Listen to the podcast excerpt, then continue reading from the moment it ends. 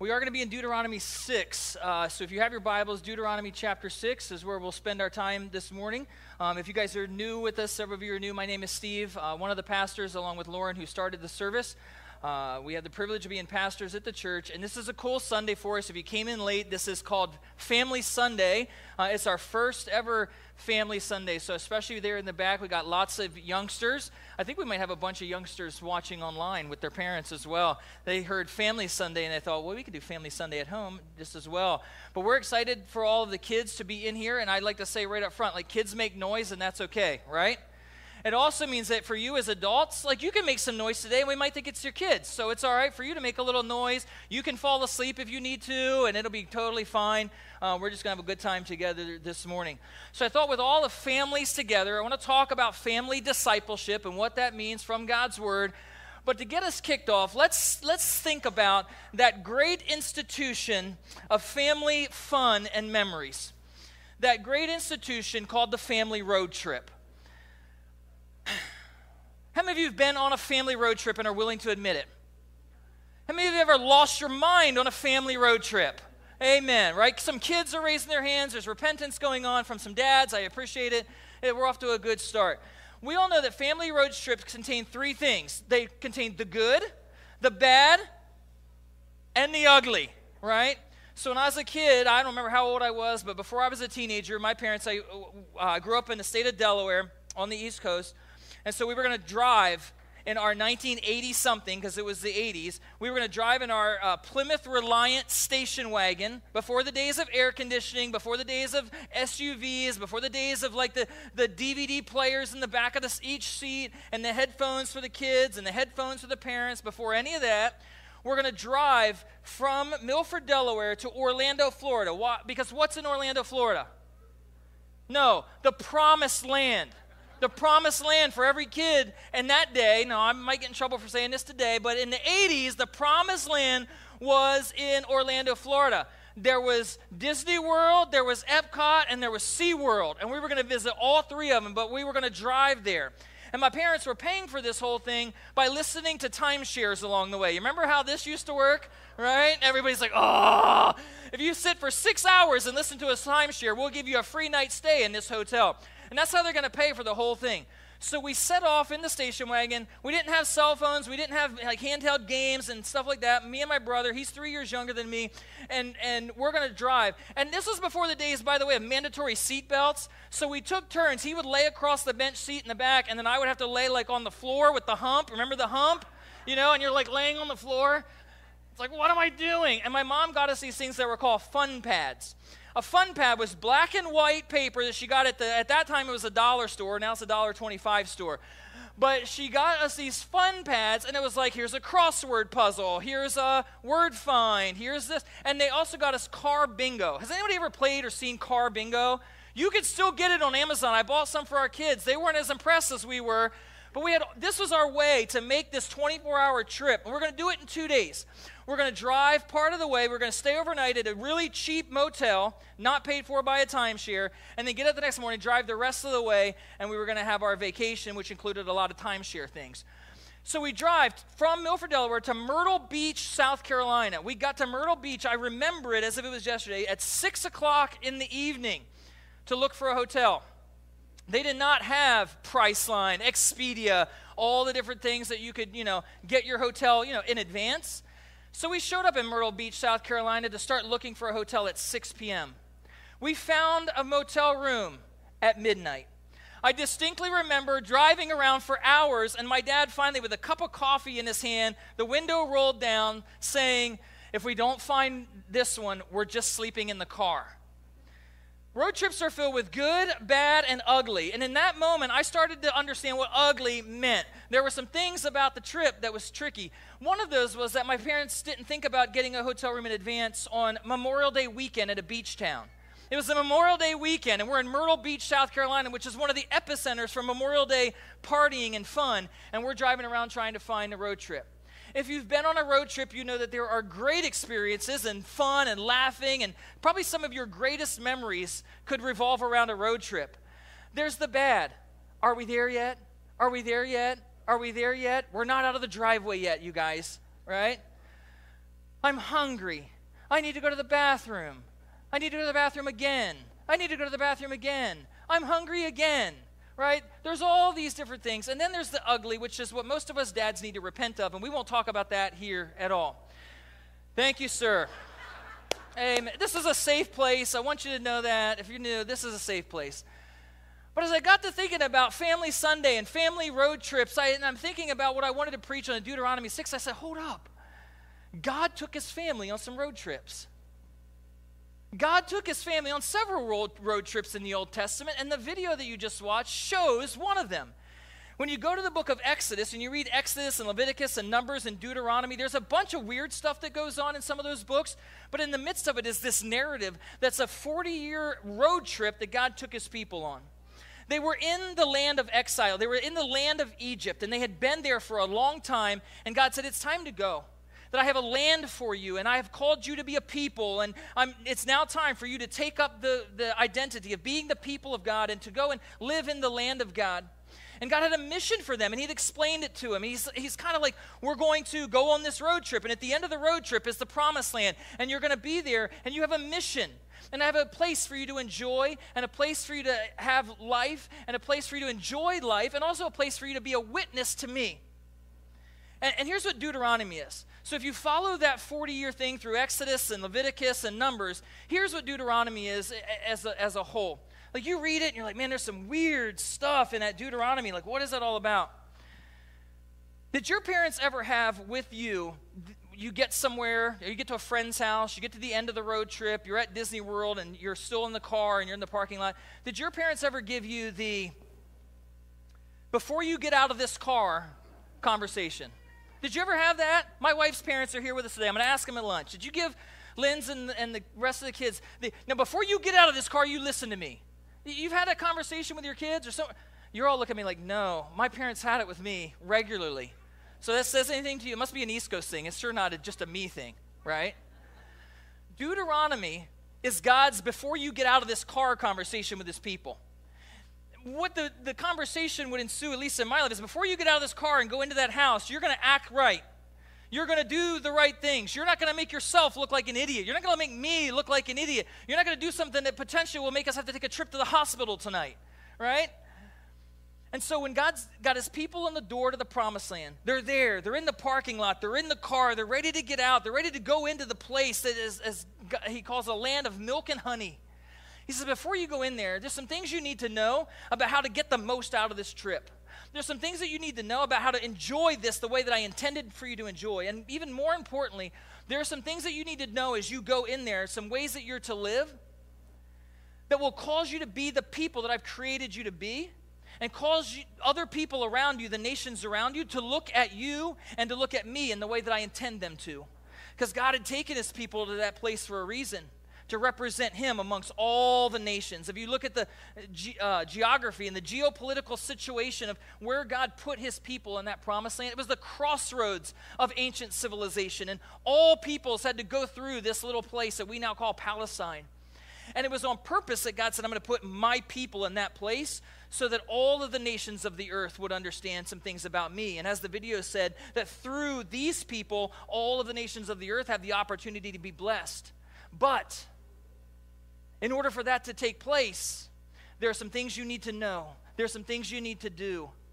Before I let you go into that land and be the people that you're going to be, there are some things that you need to understand. That's, that's Deuteronomy. That's why Moses in Deuteronomy 5 restates the Ten Commandments. They'd already been given in Exodus, but he restates them again to say, like, this is the crux of this covenant that God has made with you. These are the rules and the laws. These are the, the, the guardrails that God has given to you so that you could be his people. And then in chapter 6, where we're going to land this morning,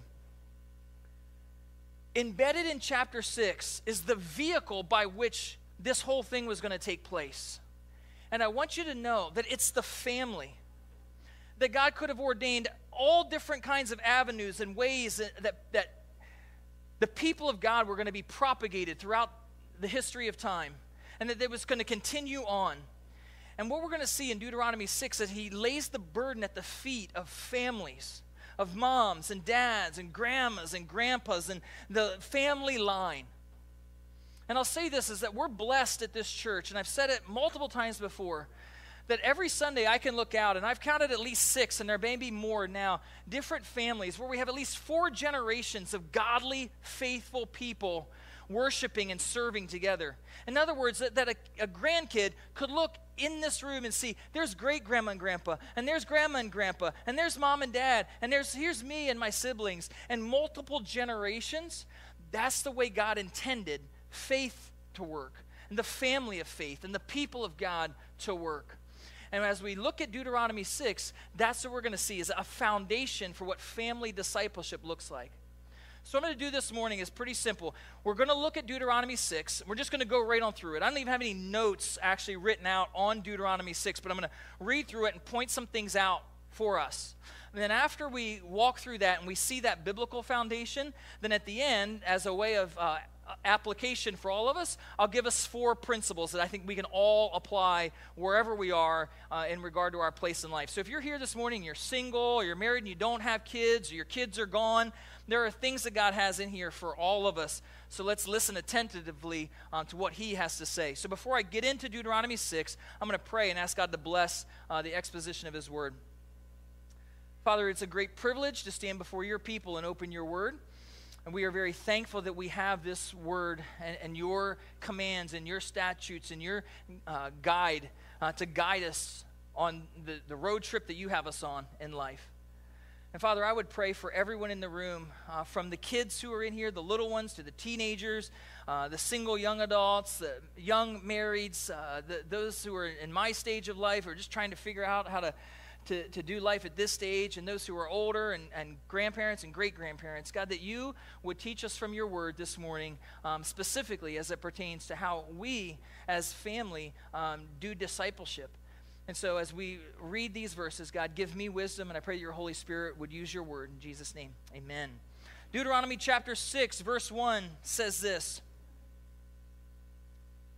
Now, this is the commandment and the statutes and the rules that the Lord your God commanded me to teach you, that you may do them in the land to which you are going over to possess it. Now, I'm not going to stop at each verse, but I am going to stop at this verse. I want you to see that God has commandments and statutes and rules. God doesn't have ideas, God doesn't have suggestions, God doesn't have a multiple choice list, God doesn't have a, a variety of things for you to choose from. God has commandments and rules and statutes. Today we call this absolute spiritual truth. And absolute truth of any kind, especially absolute spiritual truth, is not something that people get really excited about because absolute truth means absolute authority, an authority that's not me. But one of the things that we need to discern from God's word is that He gives commands and He gives rules. And we will, as people, always buck against those rules in one way or another, right?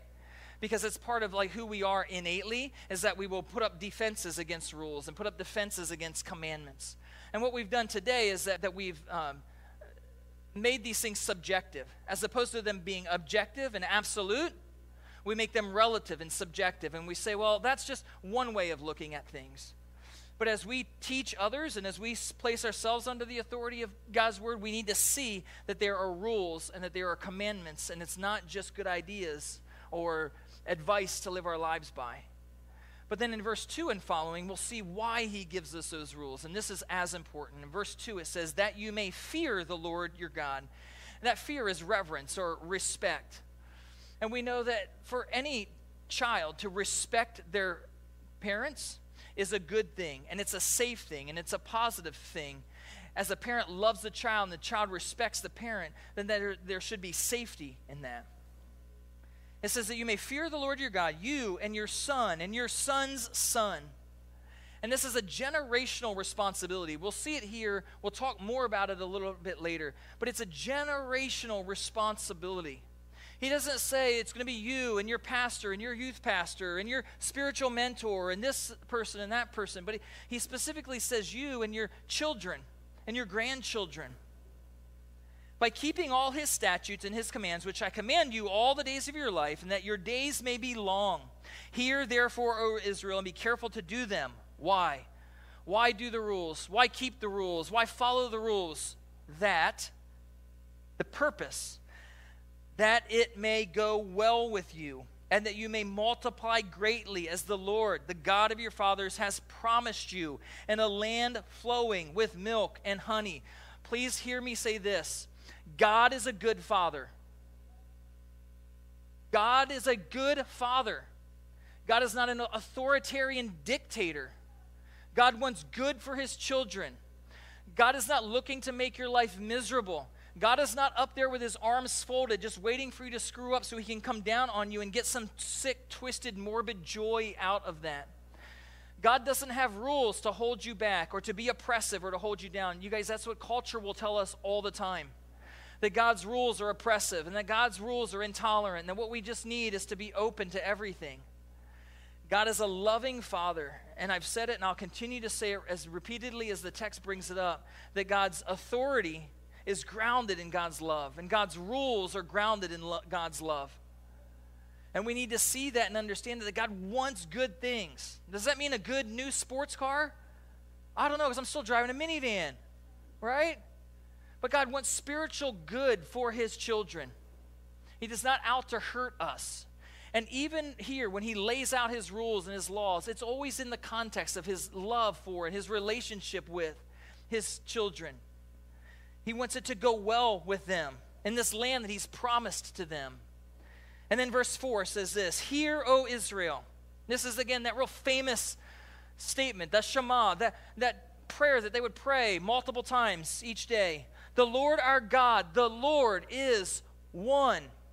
And I told the first service, I'll tell you this. If you can teach your kids and your grandkids one spiritual truth, only one spiritual truth, here's what it should be there is one God, and we are not Him. Okay? Let me say that one more time. There is one God, and we are not Him. There's one God, and I'm not Him. There's one God, and my kid is not Him. Because today, everybody wants to be their own God. Everybody wants to be their own authority. Everybody wants ultimate control over their own life. Nobody wants to submit to a higher authority. But as we continue to see, and I'll continue to say, the safest place for the people of God is under the authority of God. Like when I'm willing to bow myself and submit myself to the authority of God, right? That's the safest place I can be when I have rules for my kids and I have guidelines for my kids and I tell my kids like if you don't if you do this or you don't do this, it's not because I don't want them to have fun, right? When we're going for a bike ride and I say like, okay, I'm going to teach you how to go across the crosswalk as opposed to just sending you out there and saying good luck. It's because the cars on 94th and Meridian are kind of crazy. Amen. Anybody from South Hill, please, right? I'd be a terrible parent if I'm like, ah, just figure it out. You'll be all right. I love you, right? Yeah, the whole like don't play in traffic thing is because we love our kids, not because ah, I'm going to be oppressive and I don't want you to have any fun. Same thing. If we could teach our kids and teach ourselves there's one God and I'm not him and the best most safe place for me to be is under his spiritual authority, I'm moving in the right direction. And then verse 5 gives us the command, you shall love the Lord your God. Now, weird. It doesn't say you shall obey. Like, wonder why he doesn't lead with obey. As a parent, to me, I'm like, I'm leading with obey. You shall obey me. You can love me, I want that too. But I want you to obey. Do you lead with love or do you lead with obey? And it's interesting here that God leads with love. You shall love the Lord your God with all your heart, with all your soul, and with all your might. And these words that I command you today shall be on your heart. We must see that God leads with relationship that I want my kids to obey me, but I want them to obey me out of a heart of love. Do you know why? That if they obey me out of a heart of love, and just like that video talked about, if our listening and obeying comes out of a heart of love, then it's going to continue past the age of 16, 17, or 18. If I lead with obey, I can make them obey for a few years, right? I can physically force them to obey. I can take away things. I can make them do things. And I can make them, if I lead with obey, I can make that happen for a few years. But I'm not really creating what God wanted me to create. And that's why so many people take off later in life. That He leads with love the Lord your God with all your heart.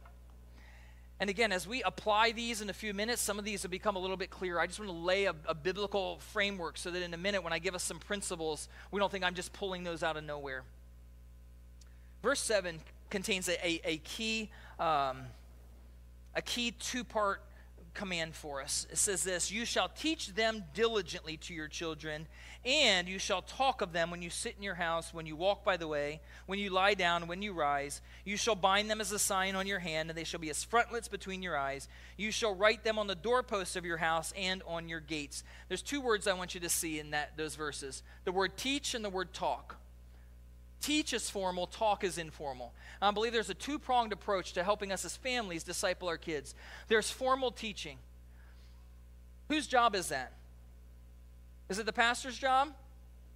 Primarily in this text? Is it the pastor's job? Is it the youth pastor's job? It's interesting to me, by the way. I was a youth pastor professionally. I use that term loosely for 12 years. It's funny because they get the young guy who just got done being a teenager, who's not got any experience raising teenagers, and put him in charge of all the teenagers. Does that strike anybody else as weird, right? Like, that's youth ministry. I went to college to be a youth pastor. I did it for 12 years, right? And it's, it's not till later when I got my own kids, and I'm like, wait a minute, uh, that guy just got done being a teenager. At that point, I was single, and I never raised teenagers before. Here, here's all the kids. You'd help them figure it all out. We do things a little bit differently here, by the way. We have a great youth ministry that has people from a variety of, we have several families, then we have some younger people, and it's, it's great. We love it. But anyway, that, that's an interesting piece.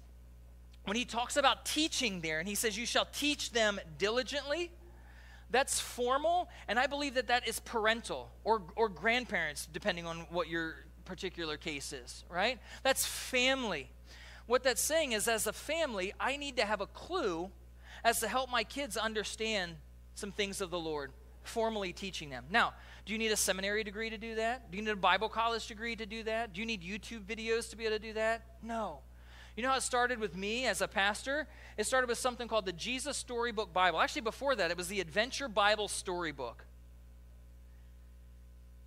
And I, as a very little one, that's up here, and I don't want to embarrass anybody, but we would go next to that little toddler bed every night, and I'd get the Adventure Bible storybook, and I'd just start and I'd read a story. I wasn't preaching a sermon. Actually, now they tell me, Dad, you're preaching again. Okay, I'm sorry, right? But I was just reading a Bible story every night. We called it redeeming bedtime, right? Running around like little squirrels or like little cats all over the place. Okay, into bed, into bed, into bed. And you know when I knew I was doing a decent job? And I, literally all I'm doing is I ordered on Amazon and I sit there and I read. And it's a kid's book. Most of us are there, right? I started reading the story Baby Moses, and this little voice started repeating Baby Moses verbatim. And I stopped reading and shut the book, and this little voice just recited the whole Baby Moses story. And I thought, I think that's in Deuteronomy 6, right?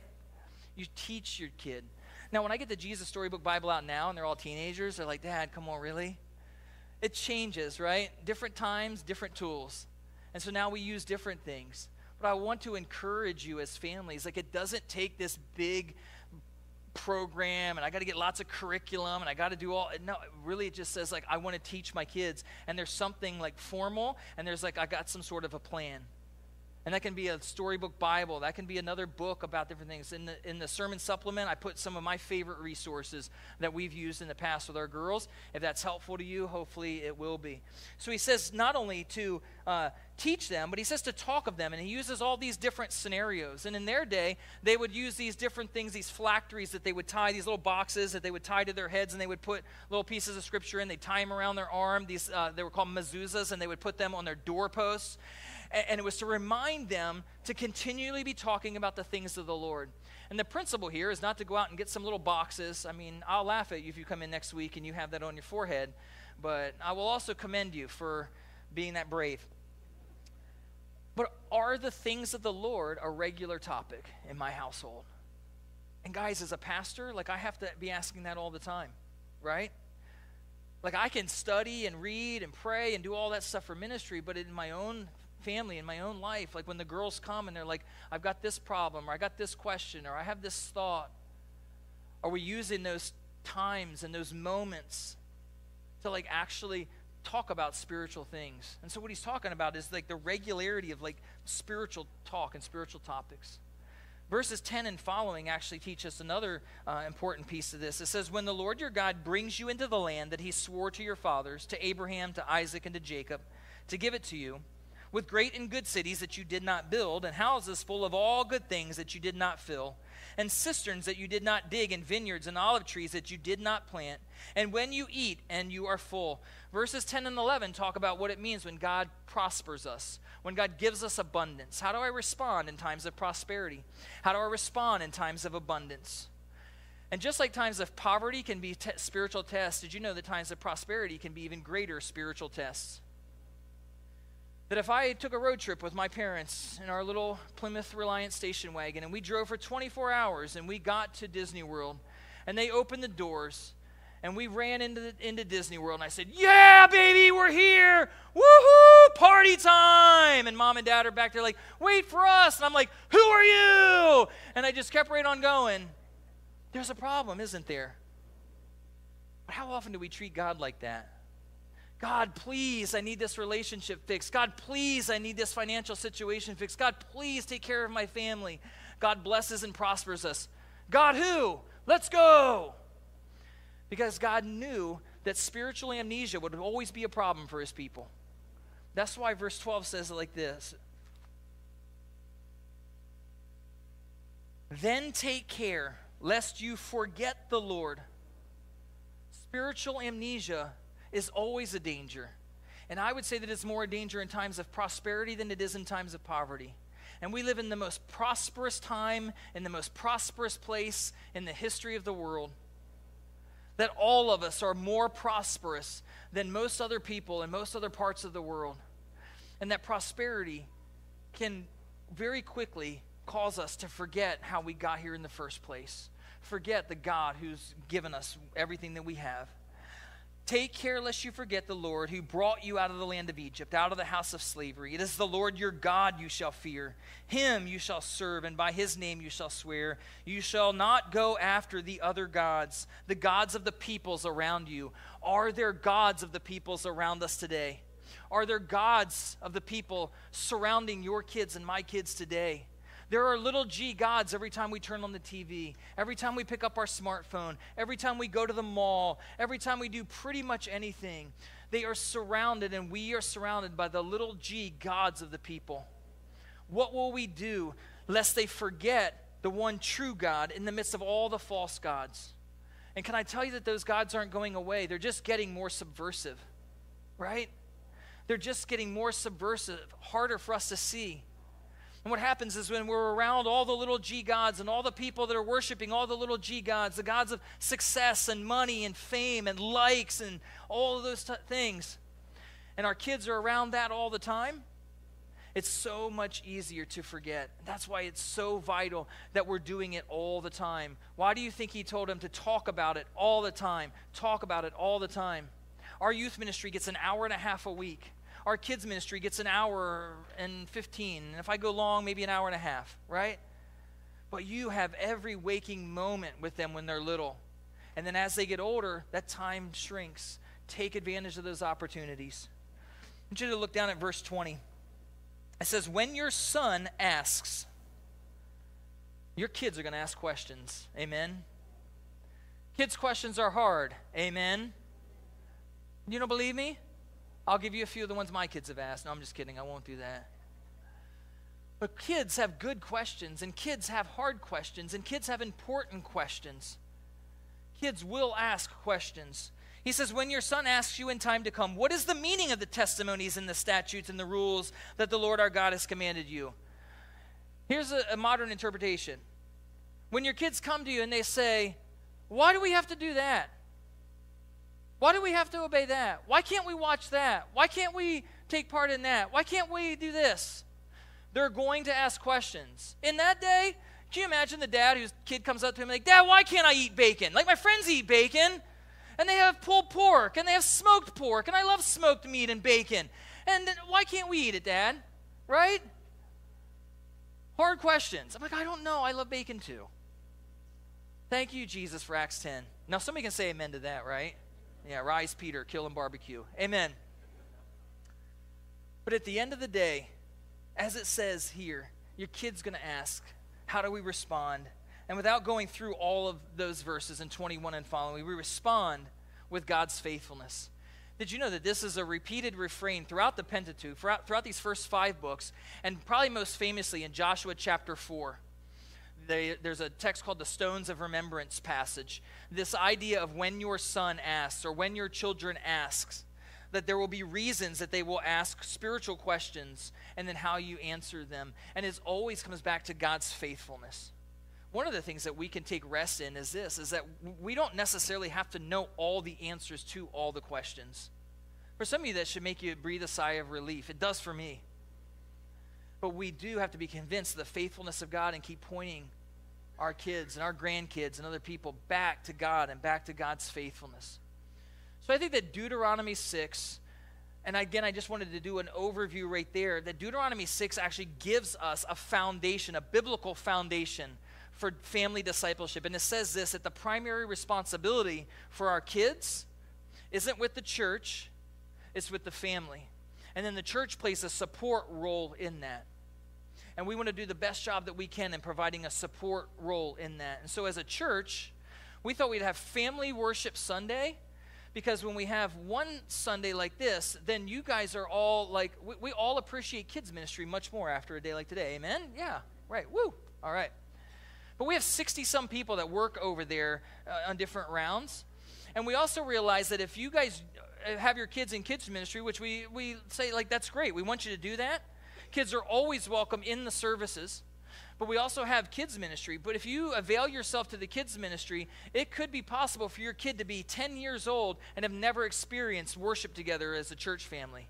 And we don't want that to be the case every once in a while we want them we believe that they should see their parents worshiping the lord and sitting and listening to a sermon because maybe they're going to say dad why do we sit there and listen to that guy yell like it's weird and he's boring like you know and then you can say well son we need to be faithful to the lord and just listen to him but we value children's ministry here and we'll continue to do our part in that but let me by way of application this morning give us a couple principles that i think will be specific and come from this text and help us with that and the first one is this that we need to make sure with our kids that we show them before we tell them. Right? This is called spiritual modeling. That leading my family means going first. That I don't tell my kids that they should be reading the Bible if they never see me reading the Bible. That I don't tell my kids that they should be praying if they never see or hear me praying. That I don't send them off to church while I stay home. That leading means going first, and that we need to show them before we tell them when it says these words must be on your heart, he's speaking to the parents and that the words of that God's words must be on the parents' heart before they try to impart them to the kids. I can't make a disciple until I am a disciple, if that makes sense. And we show them before we tell them because we say that someone who tells one thing and then shows a different thing is a hypocrite. And we all know that one of the main reasons that people leave the church and the faith is, is hypocrisy. So, your number one job is to live your own faith. My number one job is to live my own faith. I'm in a dangerous place every Sunday morning when I stand up here and my children are right there in front of me. Because God forbid that I would say things here and not live the same way at home. And then, for whatever reason, that they would equate Christianity with hypocrisy. So we model faith, we model walk with the Lord, and we model repentance that third one's going to be the hardest, especially for us as dads, because I hate to say that I'm wrong. But one of the things that my kids need to hear me say regularly is, I'm sorry. I got that wrong. That response was way over the top. I really messed up in that. I didn't trust in that. And be willing to repent, right? When we model repentance for our kids, it shows an authenticity. This is like there's something real going on in my parents' heart, my dad's heart, my mom's heart, and my grandpa's heart when we're willing to be vulnerable and to do that. So I encourage you to model those things, to model what the life of faith looks like, the Christian walk and spiritual disciplines. Let them see you reading your Bible, those kinds of things, and model repentance. Number two, oops. Mine die. You guys go to the next one for me up there. I think mine is dead. Is anybody up there? There we go. there we go prioritize relationship development over behavior modification. One of the things that strikes me as I read these is that it's lead with relationship, that there's heart, that there's relationship, that there's all those things. And so I want you to think about this quote A well behaved child is not the same as a well discipled child. Think about it. A well behaved child is not the same as a well discipled child. Now, parents, what do you get all the kudos and the accolades for? Well behaved or well discipled? Your kid is so well discipled. How do you do it? Like, no, right? What is it usually? You have the conversation in the car. Before you get out of this car, you listen to me. And then they go in and they're perfect, and everybody's like, Your kids are so well behaved. Thanks. They're, they're freaked out. And so, yeah, they're, they're doing pretty well right now, right? yeah, yeah, yeah. But when we prioritize relationship and not just behavior modification, relationship with the Lord and not just behavior modification, here's what we're saying the, the goal is not good kids, the goal is godly kids. Oh, this is so important. I read a book early on when the kids were young. It's called Shepherding a Child's Heart by Tedd Tripp. And it opened my eyes to that. And he said, The goal is not good kids. I'm like, wait a minute, everything I've ever read and, and heard and thought, and, and, you know, my kids were not always like, you better be godly, right? We're going to your grandma's house. You better be godly. No, you better be good.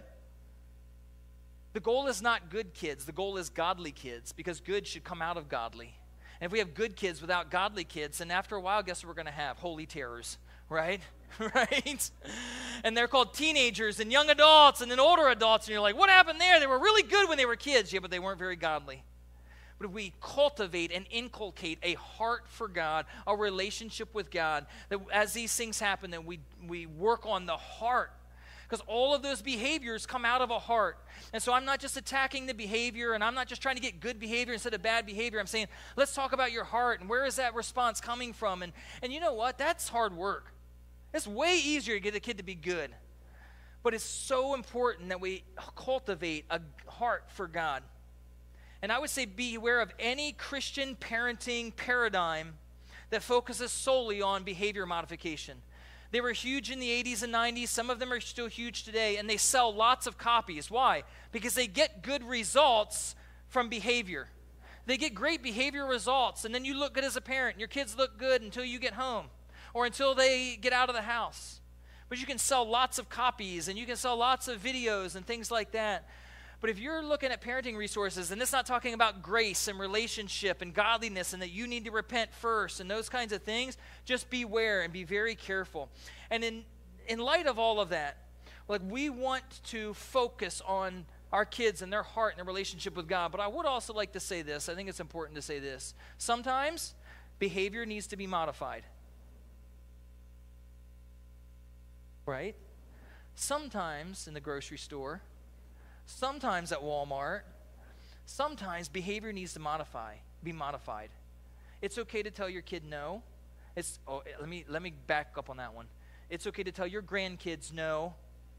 Oh, now I knew I was going to get some pushback on that one, right? My kids' grandkids are here, grandparents are here today. I'm going to feel it for that later. No, but some of the best things, I won't say who it was, but somebody told me I had to spank my grandson. I said, Praise Jesus, right? Yeah, that's tough, man. You don't want to be that guy. But sometimes you gotta lay you gotta say, hey, look, the Lord loves you and I want you to develop a heart for him. Now let's go right? Because sometimes behavior needs to be modified, and we do live in a culture, and I said this to the first service, and I'll just spend 30 seconds on this.